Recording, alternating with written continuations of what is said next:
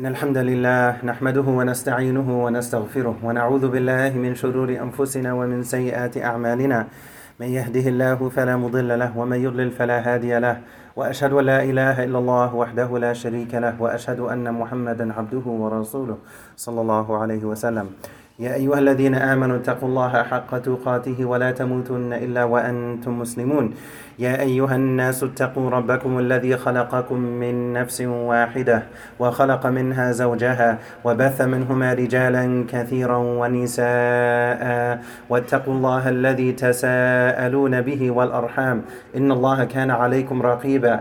يا أيها الذين آمنوا اتقوا الله وقولوا قولا سديدا يصلح لكم أعمالكم ويغفر لكم ذنوبكم ومن يطع الله ورسوله فقد فاز فوزا عظيما. There was a woman in the city of Medina, within the Muslim community. So, a female companion of the Prophet ﷺ who came to him and complained that she would have what we now know as epilepsy. She would randomly, unexpectedly have seizures. Regardless if it was in public, if it was in private, it was something that she had no control over whatsoever. And anyone struggling with that these days, we ask Allah to make it easy for them. Ameen. She came to the Prophet and complained about her condition to the Prophet ﷺ.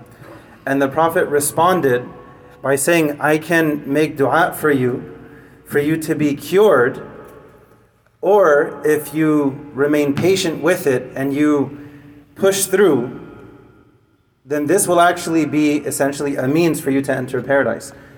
I can either make dua for you on one hand and you'll be cured. On the other hand, if you remain patient with it and persistent with it, then you're guaranteed paradise. And she said, Okay, I'll take the latter. I'll remain patient with it, I'll, I'll make it through.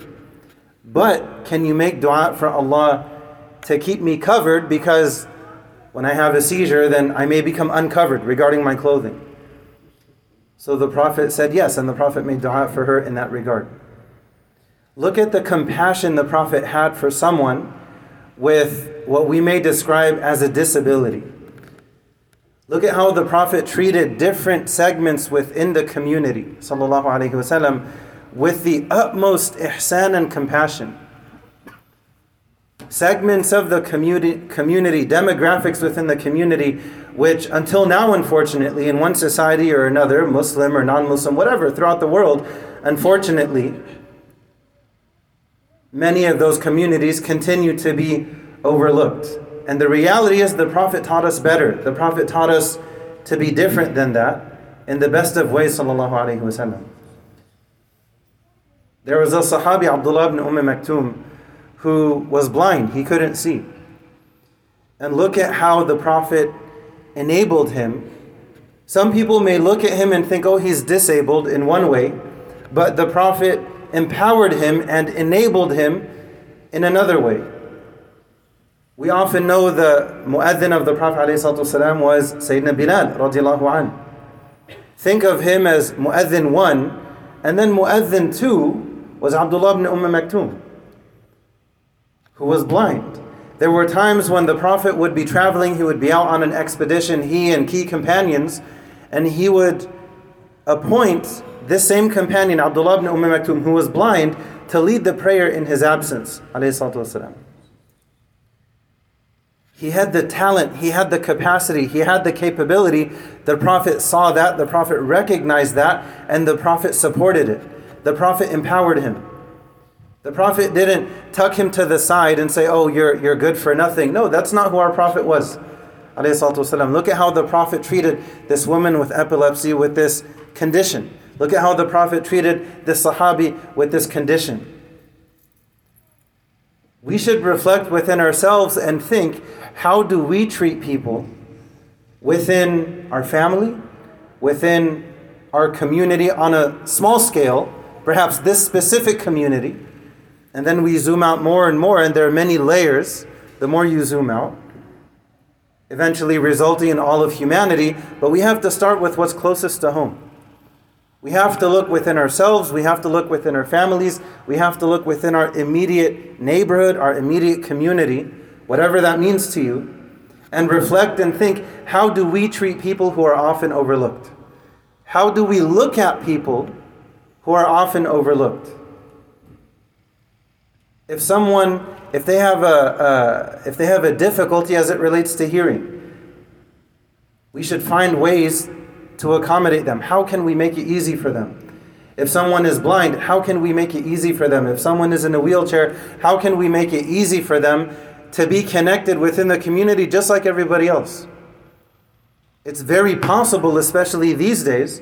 We just have to be conscious of it and we have to make it a priority and we have to dot the I's and cross the T's to make sure that we make it happen. And in doing so, the Prophet will help the entire community exponentially in return. The Prophet taught us that we'll be helped and we'll be given victory through helping those who we may consider, who may be considered socioeconomically to be at the bottom of that totem pole.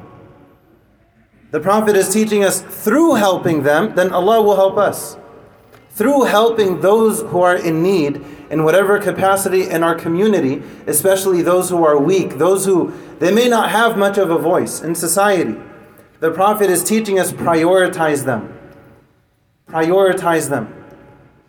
You know, it's incredible when, when you look at the ihsan that this incredible generation around the Prophet that they had, the Sahaba of the Prophet radiallahu anhum ajma'in. It's amazing when you look at how they would take certain ideas and they would polish them and, and they would try to live them with this spiritual excellence, with ihsan. There's a teaching of the Prophet, which of course continues to apply to us today. There's everlasting wisdom contained within this. When the Prophet mentioned والسلام, that the hand that the, the, the, the hand that is above is better than the hand that is below. The apparent meaning of this, when we first come across it, when we first read it, hear of it, are reminded of it, the, the message is clear. The importance of giving.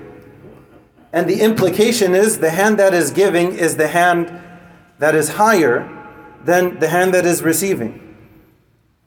Conceptually, that's understood. But you have, it's beautiful. You have Sahaba, when they would take this concept and they would practice it, if they were giving, they would make sure that their hand was on the bottom because the hand that is above is the better hand. I want that to be your hand. The one who's receiving, I want you to be honored. I want to elevate you. I want to empower you. I'm not looking down on you in any way, shape, or form. I love you and I appreciate you. I care about you. And I'm giving this with humility, understanding that just because somebody has whatever it may be regarding dunya, we often fall into the prosperity gospel trap. That is common, in, especially these days, in certain segments of the Christian community. Yet we find Muslims falling into that same ideology. If someone has dunya prosperity, it must mean that Allah loves them. And it must mean that you're deserving of it. That's not the Quranic narrative in and of itself. Our narrative is far more layered and has far more depth to it. Look at Surah Al Fajr, right in the middle of the surah, when Allah, Allah gives us different situations. فأما الإنسان إذا ما ابتلاه ربه Allah describes ibtila, a test here, فأكرمه ونعمه فيقول ربي أكرمن. Allah describes having dunya, having whatever capacity, whatever wealth, whatever physical strength, whatever it may be. Allah describes that as a test. And then in the next ayah, Allah describes someone, if Allah withholds some dunya from them, then in their minds, then this is basically the only thing that matters. فَيَقُولُ رَبِّي أَهَانًا Allah refutes both ideologies because the way Allah is describing both of them, they're two sides, they're opposite sides of the same coin though. If someone has, it's a test, and if someone doesn't have, it's also a test. What Allah is refuting is the perception, the ideology that your entire worth is based on the fact whether or not you have a certain number of zeros in your bank account. Allah says, No. How do you treat the downtrodden? That's what really matters. If someone has wealth, if someone doesn't, maybe Allah gave them, maybe Allah doesn't love them. Maybe someone else Allah did give and Allah does love them, but it's not reflected in the wealth itself. What is the condition of the heart of this person? Because after Allah refutes these two concepts, Allah says, Kalla balla tukrimun al yatim. Allah talks about honoring, being generous to the orphan. وَلَا تَحَاضُّونَ عَلَى طَعَامِ الْمِسْكِينَ How much do we care about feeding people? We can't fall into the this ideology that you know if Allah wanted to feed them they'd be fed. It's it's their problem not mine. Who's to say that Allah is not going to take your blessings, give them to that person and then the tables turn. And then you become humbled and you realize and understand that maybe I shouldn't look down on people who may not have as much as I do right now. Allah can take within a moment, Allah can give within a moment. What Allah zooms in on, what is the condition of your heart? How do you treat orphans? How much do you care about feeding people? How much greed completely consumes your heart, and how much are you pushing back and fighting against it? This is what Allah is teaching us. Whoever can manage to keep that, that nafsi greed at bay, Allah describes them as successful. We want our kids to go to this school and become, you know, pursue this career, and all that is fine in and of itself. Just do it the halal way. Hopefully, there's barakah. Prioritize deen over that. So, hopefully, they can have both. But real success, as Allah is describing, is not based on if you go to school A or B or C or you make this salary, that much money, you have these benefits. Those things are fine and dandy. They have their time and their place. But what Allah is teaching us is priority number one. What is the condition of your heart? The Prophet taught us through one example after another how he treated people who may have been downtrodden in society, who may have been neglected in society, who may have had special needs, who may have needed special care and special attention. If you want to be prophetic in your character, then emulate the example of the Prophet and how you treat them. Sometimes we fall into this fake plastic understanding of what it means to be kind to people you're only kind to them if they're wealthy. You're only kind to them if they have connections. You're only kind to them if they can do something for you in return. That is the definition of a fake friend. Our Prophet taught us to be better than that. Our Prophet taught us to be sincere and to be good to people, no matter how rich or how poor no matter how much they may or may not have, no matter the color of their skin, no matter their socioeconomic status, no matter their ethnicity, their race, their background, whatever, the Prophet taught us that's not priority one. How do you treat the heart of that person? How much do you care in your heart about the heart of that person, about the hearts of those people? That should make us pause and reflect. Because ihsan is reflected. If you want to be a muhsin, that is reflected in not being nice to the rich guy or rich lady, not being good to the person who knows this person or that person, or, oh, I want this from you or that from you. No. The real muhsin is the one who is good to people even when they don't have those things. The Prophet didn't elevate Bilal after Bilal went away, became really wealthy, then came back. Then he said, Okay, now I'm going to make you mu'adhin for this or that reason. That's not the way of our Prophet. The Prophet zoomed in on people's hearts. What is your skill? What is your talent? What is your capability? And how can you use that? How can I help you to use that to serve the greater ummah, the greater community? Think of the interactions between the Prophet and Bilal when Bilal would go, would go to him several times every day and give the Prophet a heads up that it's almost time. Going to the Prophet in the early hours before Fajr, checking in on the Prophet, giving the Prophet a heads up. Don't you think the Prophet had a special love for this person in his heart to grant him that special VIP access?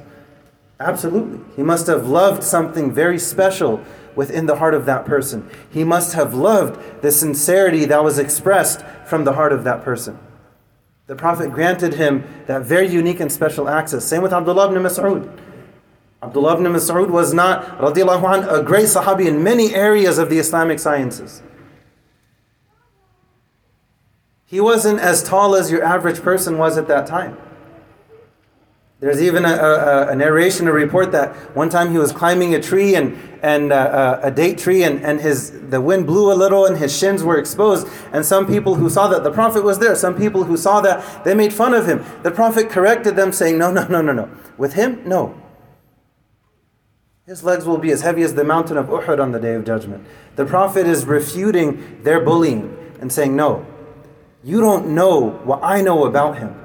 You don't see him the same way that I see him. So, how do we look at other people?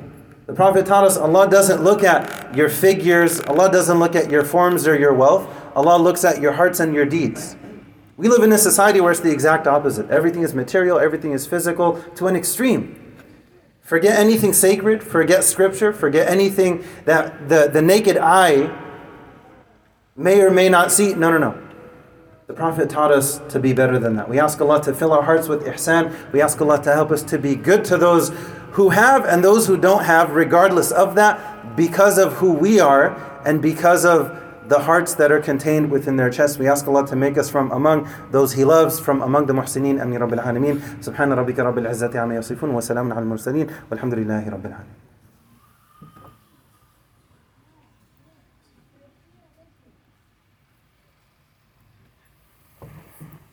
الحمد لله رب العالمين والصلاة والسلام على رسول الله وعلى آله وصحبه أجمعين إن الله وملائكته يصلون على النبي يا أيها الذين آمنوا صلوا عليه وسلموا تسليما صلى الله على محمد صلى الله عليه وسلم Let's make the intention now between today and next Friday. Allah knows how long we have to live.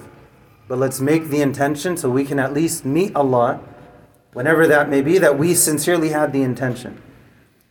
The, the man who killed 100 people and the scholar advised him, You need to change the scenery.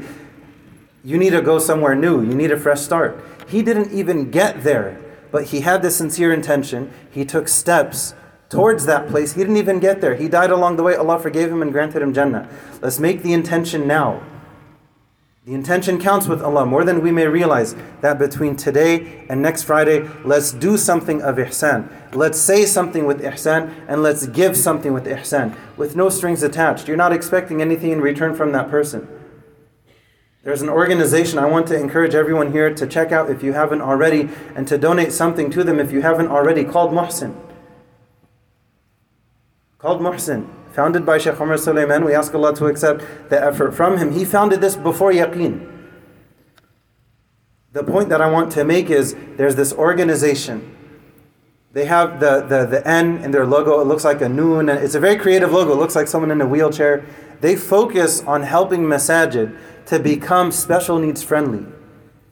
I want to encourage all of us, one, to at least learn more about them, visit their website, check it out, learn more, and even give something regardless of your circumstances, regardless of, of if someone in your family has special needs or not, in your community has special needs or not, chances are that is the case, but that's not the main reason. Give because it's the right thing to do. That's what ihsan is, and Allah will give you more in return. We ask Allah to make us from among those who He loves. We ask Allah to make us from among the muhsineen. We ask Allah to guide us and forgive us. We ask Allah for pure and clean hearts. We ask Allah to accept anything sincere that we've done for His sake, and we ask Allah to overlook any of our shortcomings. Amin Rabbil Alameen. ربنا آتنا في الدنيا حسنة وفي الآخرة حسنة وقنا عذاب النار. ربنا لا تؤاخذنا إن نسينا أو أخطأنا. ربنا ولا تحمل علينا إصرا كما حملته على الذين من قبلنا. ربنا ولا تحملنا ما لا طاقة لنا به واعف عنا واغفر لنا وارحمنا أنت مولانا فانصرنا على القوم الكافرين. وأقم الصلاة. شيخ عبد الله.